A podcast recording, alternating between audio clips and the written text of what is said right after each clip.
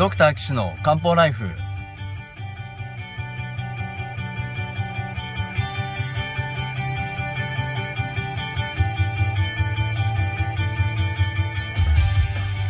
ポッドキャストドクター騎手の漢方ライフは医師である岸大二郎がリスナーの皆様から寄せられた体の悩みを中医学をもとにした漢方薬や鍼灸治療の知識で解決するお手伝いをする番組です。現代医学では改善しない辛い症状や病名はあるけれど治療方法がない疾患。検査はしたけれど異常がない症状に対して現代学はもちろん漢方や鍼灸の考え方をお伝えしていくことで皆さんの生活を幸せにする岸漢方クリニックがお送りします。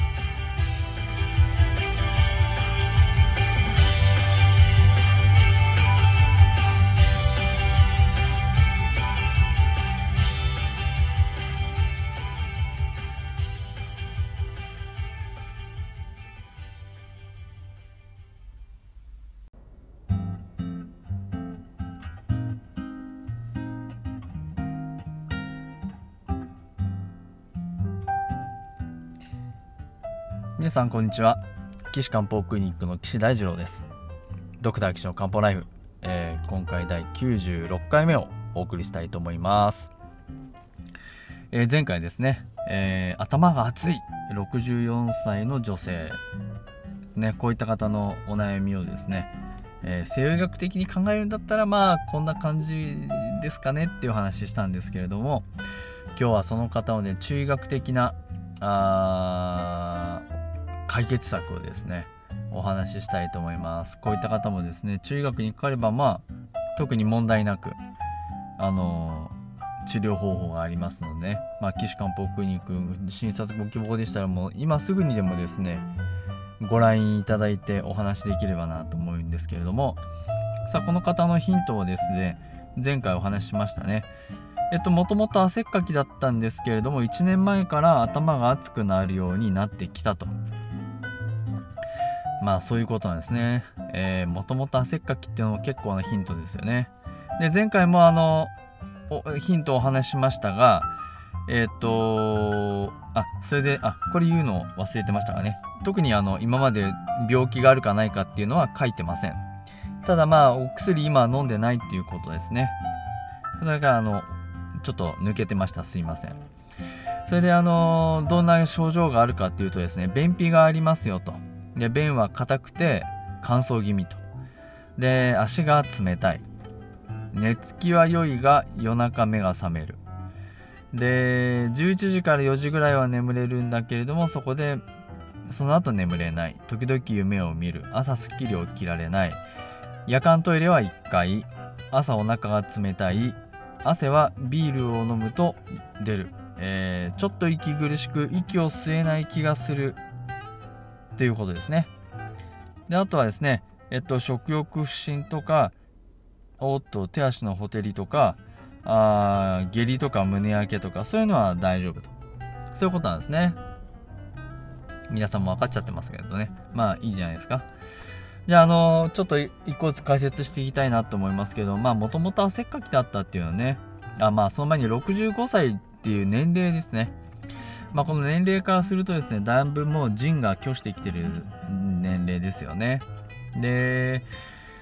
あのー、40過ぎると腎、あ、陰は半減するなんていうね、えー、皇帝台形にも書いてありますんで、まあ、まず陰、腎虚あるだろうなっていうのが、まあ、ちょっと前提ですかね。で、もともと汗っかきだったっていうことは、あの、表面を、まあ、わかんないですね。体型にもよるかな。すっごいもうちょっとあの体重、身長と体重のバランスが悪くて体重多いですっていう人になると、体の中に質が溜まっちゃってて、ジャーってこう汗が出ちゃいますし、そうじゃなくて結構痩せてる感じの人であれば、多分あの、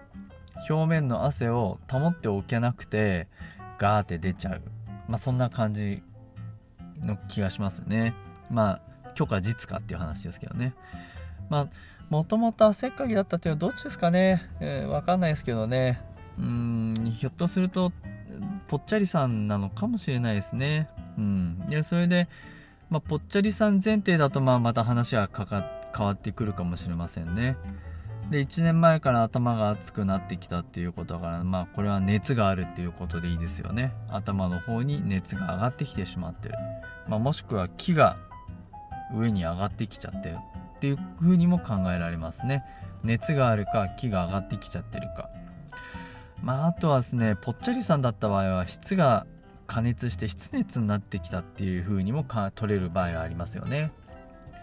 湿り気がねあすいませんちょっとあの分かりにくくて申し訳ないですけど湿り気が体にこう溜まってギューってあのあのー、なってくるとそれが熱を持つっていうふうに考えてるんでで湿りぽっちゃりさんだった場合はそれが熱になってあの黄色い痰が出たりとかえっと匂いの強いあのドロッとした泥のような便が出たりとかえー、まあその熱によってイライラしちゃったりとかね。そういったこともまあ見られるのが湿熱の特徴ですよね。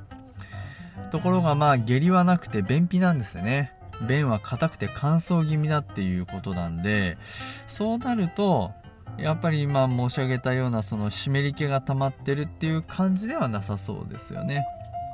えー、まあと難しいのは湿り気がどこに溜まってるかっていうこともあるんでただ消化管非小腸大腸っていうのは質が溜まりやすいところなんでまあ多分ここにないっていうことは違うんじゃないかなっていうのはねちょっとこれ診察しないと分かんないです正直。すいません。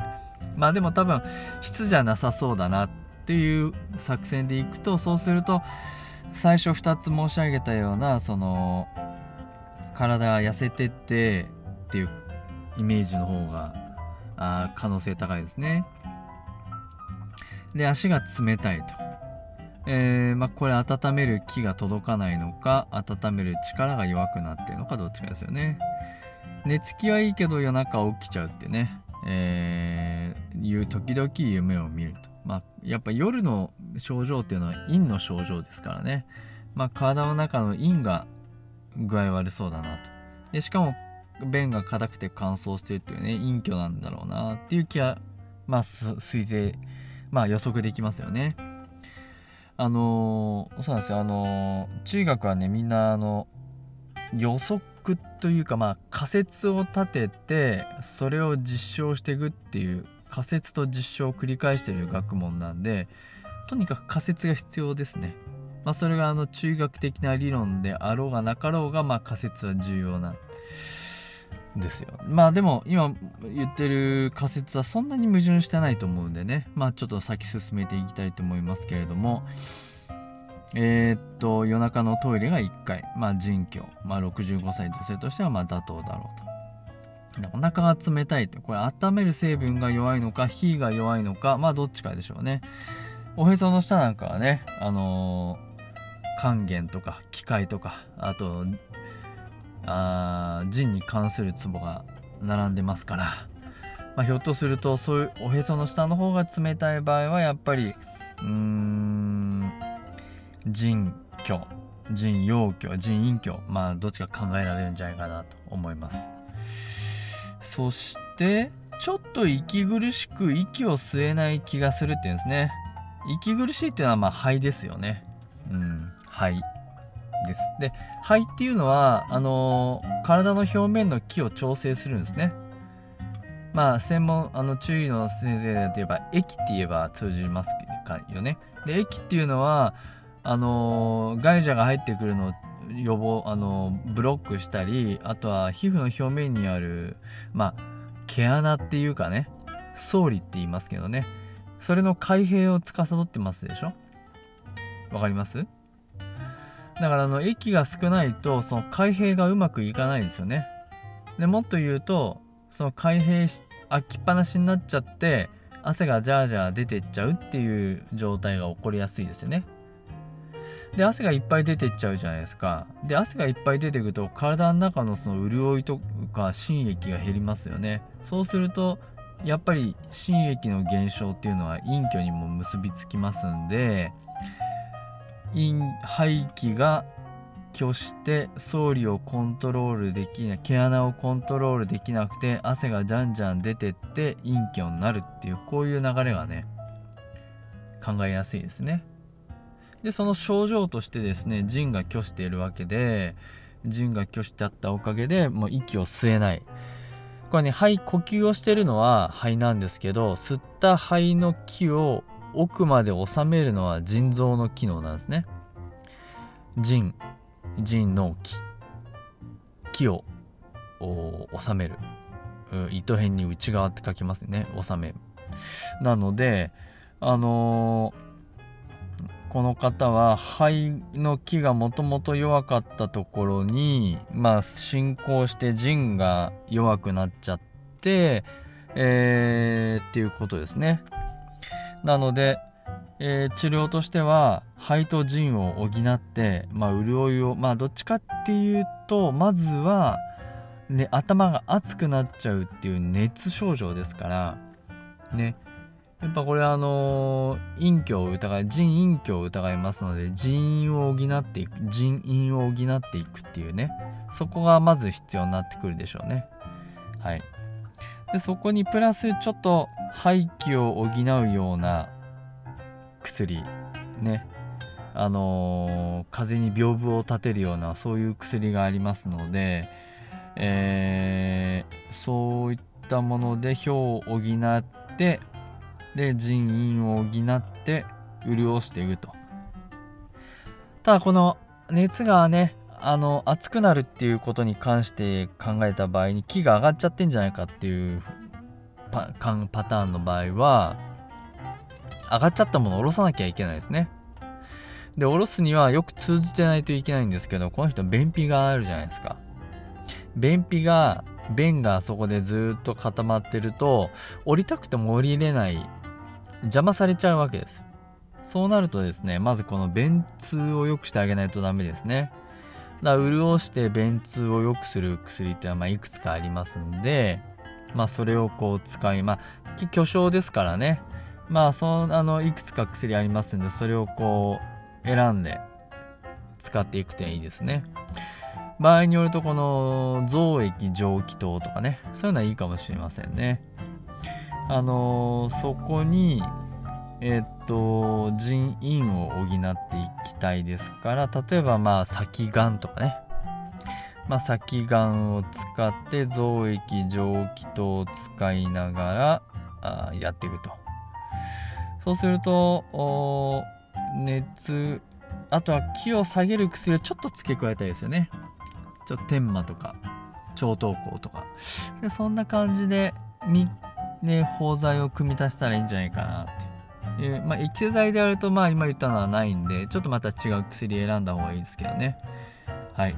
そんな感じであればですねあのこのあなたのこの頭の熱い症状っていうのは必ず治りますから。ね大丈夫ですよ。ただまあ西洋医学的な検査はね一通りやって異常がないことを確認しておくっていうのはね大事なことだと思いますので前回お話ししたような病気をないよって甲状腺とか、えー、結核とか、あと何言ったっけ？えっ、と、ストレス性高体温症ですか？うん、まあまあまあ、そういうのがないよっていうことまあ確認しといてね、あのー、乾杯治療するのはまあ、ベターだなと思います。はい、ということで、えー、今回もね、ズバッと答え出しちゃいましたけど、皆さんの予想といかがだったですか？私はこんな風に考えましたとかね、いや、先生ってこう言ってましたけど、こうじゃないですかとか、そういうご意見ありましたら、岸漢方クリニックのホームページから、お問い合わせフォームでですね、ご連絡ください。えー、岸漢方クリニックのホームページの URL は、高崎漢方人道 .com です。